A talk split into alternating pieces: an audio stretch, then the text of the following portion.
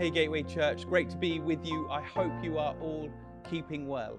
We are carrying on our series, Restless. And in this series, we are looking at Jesus' invitation to each one of us as his followers to come and enjoy life with him, free from worry and anxiety and hurry. And we're asking this question, really, I guess, in today's world with all of its busyness and all of its stresses, can we really lay hold of that invitation and promise of Jesus? Augustine, many years ago, said this famous quote You have made us for yourself, O Lord, and our hearts are restless until we find our rest in you. And so, over these couple of weeks, we're looking at some practices of Jesus' lifestyle that were central and essential to his life, but practices which are largely alien and foreign to our culture and sadly often absent from the life of the church and from us as followers of Jesus. These practices all begin with S, which is nice and easy, therefore, to remember them, and they are this silence and solitude, Sabbath, simplicity, and slowing. And we often call these practices spiritual disciplines, and they're designed, I guess, to help us live life with God the way that He has designed us to live life in His kingdom. In fact, it's the only way that really, of living life that really works because they help us and enable us to rest in God. Jesus warns us in Luke chapter 21 that if we try and live life in any other means through any other value system, that our hearts will be weighed down with the anxieties of life. And so today we're going to explore the practice of simplicity, which is an incredibly countercultural rhythm, is an incredibly countercultural uh, perspective on life and how to live life compared to how the world thinks that we should live. John Mark Comer, in his book, The Ruthless Elimination of Hurry, speaking about simplicity, says this The way of Jesus calls us to create space in life, in our schedules, in our homes, and in our finances for what really matters. Simplicity invites us to live life with Jesus, to abide in his goodness and enjoy life to the full in his kingdom. We, we live in a culture of affluence, a culture of relative comfort and ease, and yet, nevertheless, our lives really are not that simple and straightforward.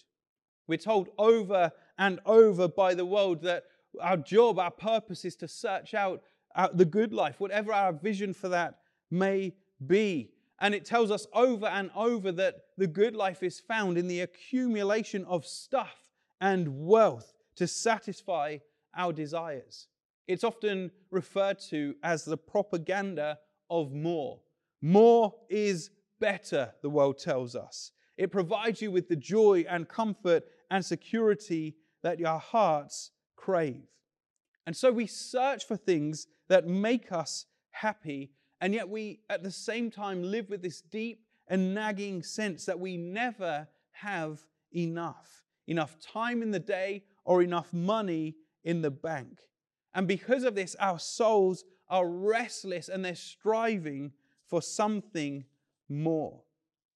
John Mark Comer goes on to say this In the 21st century, gaining new stuff is what it means to be human. We now get our meaning and our identity in life from what we consume. And the thing is this that it works. Advertisers know this. Social media reinforces it to us daily. Accumulation of stuff does bring joy into our lives, or at least the feeling of joy for a while until it begins to ebb off, and or until the advertisers say to us, "Hey, you know that new gadget that we told you about last year that would revolutionize your life? Well, guess what? Now there's a new one that's better, and that old one's useless in comparison to this new one. What you need is this new one, and then you'll be fine.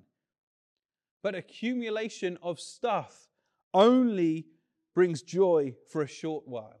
maybe for a year, or occasionally it might bring it for your earthly life.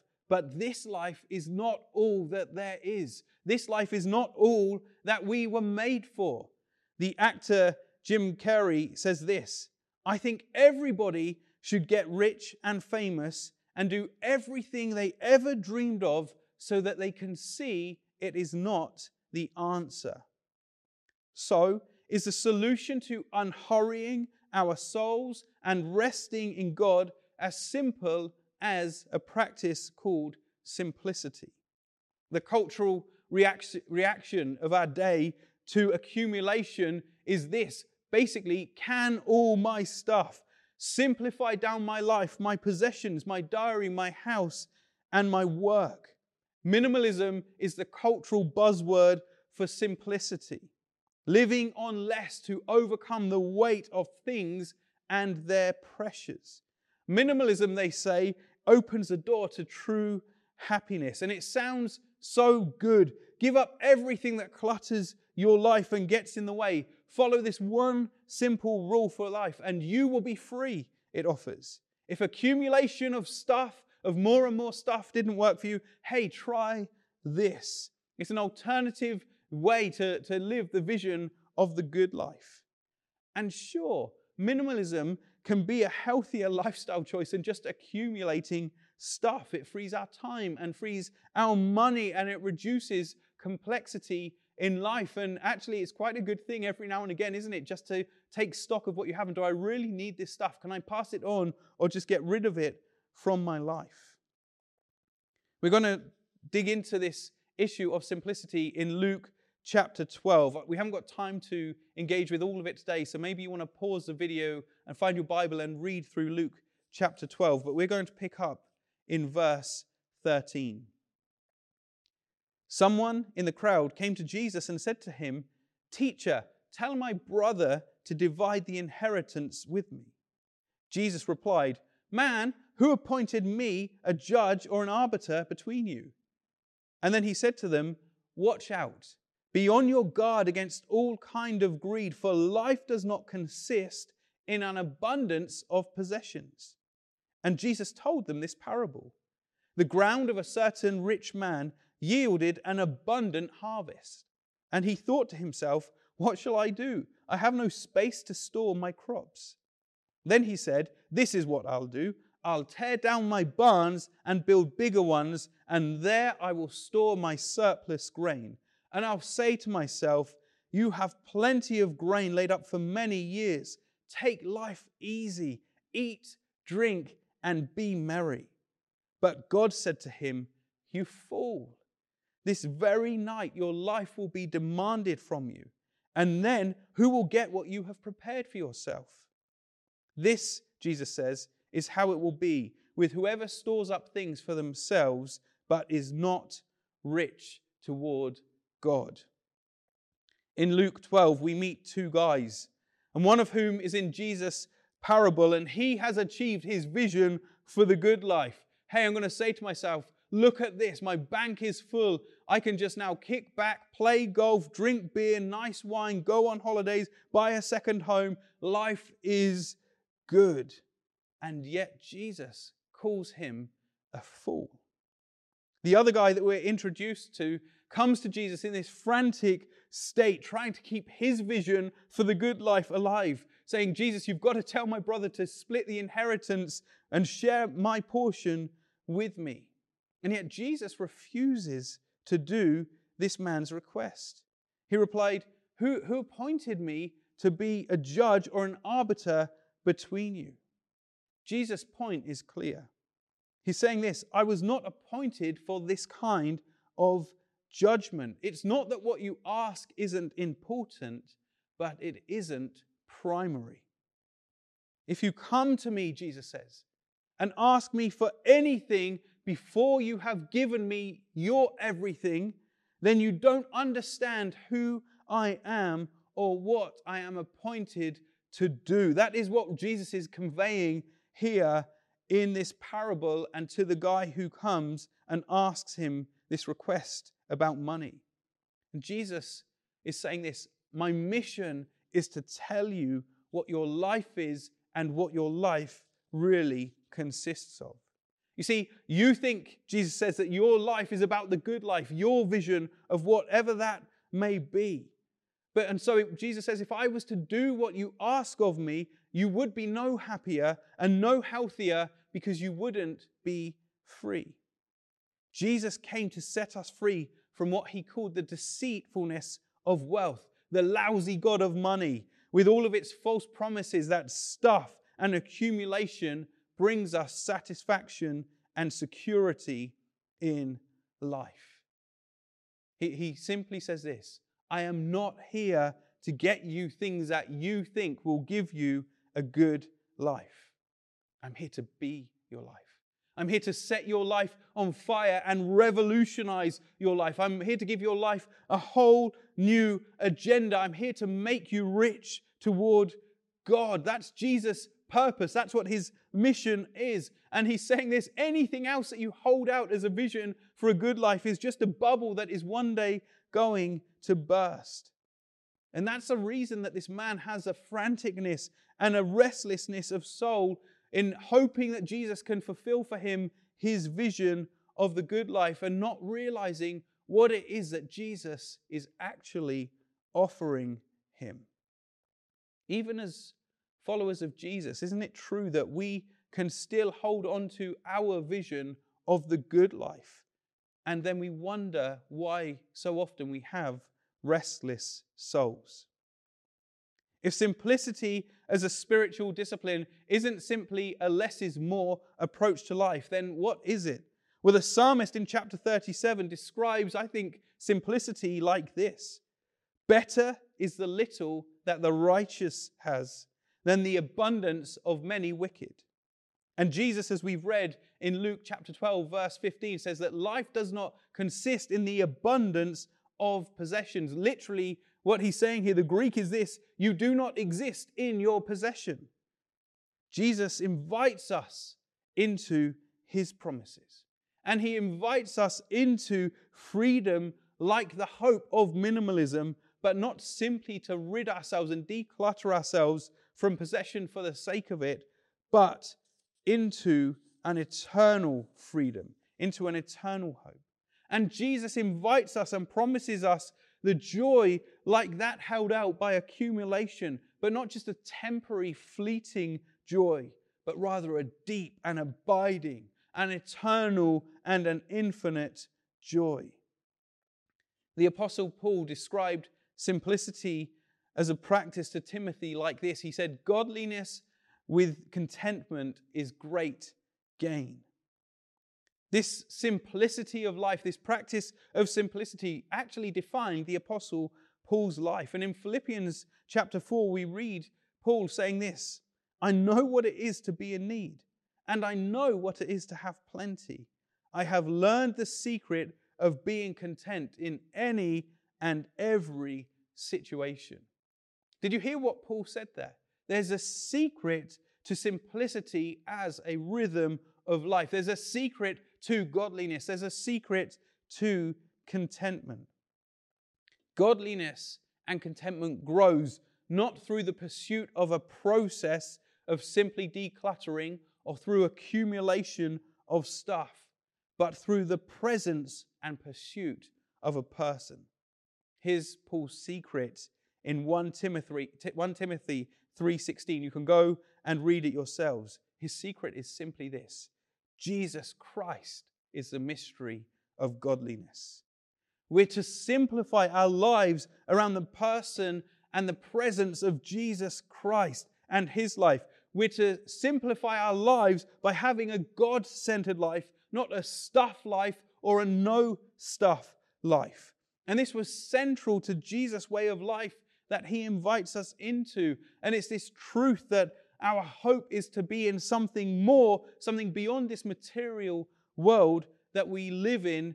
Our hope is to be in something beyond that, namely God. And that is why Jesus, just a few verses later in Luke 12, goes on to say to his disciples, Hey guys, you don't have to worry about what you eat or what you wear or what you're going to drink or where you're going to sleep. God knows what you need, and God will provide it for you. Jesus says, hey, this is what you need to worry about. Simply this seek first his kingdom. And all these other things that everybody in the world is worrying after and has anxiety over and is working so hard for, God will add these to you also, Jesus says. It means that we can give ourselves away to things that have eternal value, things that last. It's the same point that Jesus is making as he says to the crowd in verse 21 of Luke 12 be rich towards God. Some things are temporary things, they're just earthly treasures, here today, gone tomorrow. They're not, they don't last, they don't make it through into heaven. But there are some things in life, some things in eternity which last, they don't stop. They are of eternal value. God lasts forever. God's kingdom will last forever. God's word will last forever, as we read in Isaiah 6. And then people also last forever. Listen to this just a little further on in Luke chapter 12. Jesus says to his disciples, Sell your possessions and give it to the poor. And in doing so, provide for yourselves purses that will not wear out, a treasure in heaven that will never fail, where no thief comes near and no moth destroys. For where your treasure is, there your heart will be also. Being rich toward God, seeking first his kingdom, living with godliness and contentment is a simplicity of the soul and a rest in God that is freedom in life. It means, therefore, that you are free. You are free and you don't need to store up for yourself a barn full of wealth and treasure and possessions. It means that you are free, in fact, to empty any barn you might have into, into God for His sake, for His kingdom's sake, for His gospel's sake, and for the sake of people. This is a joy for us because actually, in the Christian life, giving is at the very center of every single thing, really, that it means to be a follower of Jesus. It's at the center of all we do and all we are because giving is at the very heart of who God is. Listen to this 2 Corinthians chapter 8 verse 9. Though he was rich, yet for your sake he became poor, so that through his poverty we might become rich. Simplicity of life, godliness with contentment. Being rich towards God means that you are free to live in the good of Jesus' promises. I just want you to listen to this promise of Jesus in Luke chapter 6. And I think sometimes we read these things and we don't really believe them when we hear them. Listen to this. Jesus said these words Give, and it will be given to you. In good measure, pressed down, shaken together, running over, it will be put into your lap. For with the measure that you use, it will be measured back to you. Charles Spurgeon, the great Baptist preacher, gave us a litmus test to show us if we are really resting in God, if we really are living with simplicity in life as a practice, just like Jesus. He, he gave us this litmus test and he simply said this The one way that you know that Jesus Christ is precious to you is that nothing else is. The one way you know that Jesus Christ is precious to you is because nothing else is. And this is the good news to each one of us today in the midst of a crisis, an epidemic, in the midst of hearing news beginning to roll around about an unprecedented economic, financial uh, disaster looming, the invitation of, to you today from Jesus, whether you know him and follow him, or whether you've never followed Jesus before, is that you can come with all of your anxiety, all of your worry, all of your striving for the good life, and you can, you can just leave it behind. And you can say, I'm not living for my vision of the good life any longer. and you can simply come to Jesus and cling to Him and let your soul find rest in Him. That's what Jesus offers you today to come and simplify your life, to get rid of the cares and the anxieties and the pressures of the world, and to find joy and deep peace, abiding hope in Him today. I just want to pray for you today that if that's where you are in your life, maybe you just want to respond by closing your eyes, maybe just opening out your hands before God and just welcoming Him today and saying, Jesus, if this is true, would you come and help me to live this simplicity in my life? King Jesus, we love you and we thank you that you came to give us your vision of life. You came to invite us into your kingdom.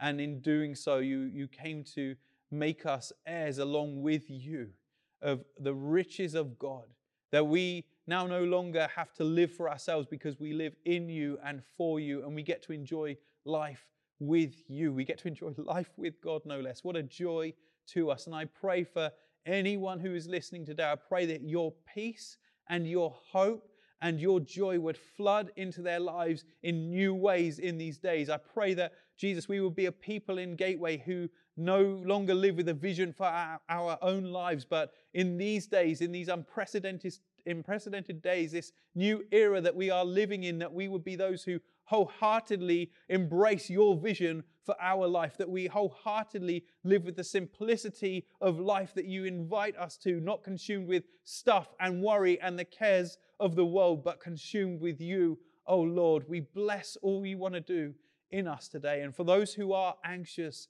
in soul and worry and carrying a hurriedness of spirit today, I just pray your peace upon them for their, for their joy, for their peace and comfort. Come, Holy Spirit. Come and bring rest today to lives, I pray. For those who are worrying right now in the midst of all that's going on, and just speak the peace and blessing of God into your life. May His face shine upon you. May He give you hope and a future for your joy and for the glory of God.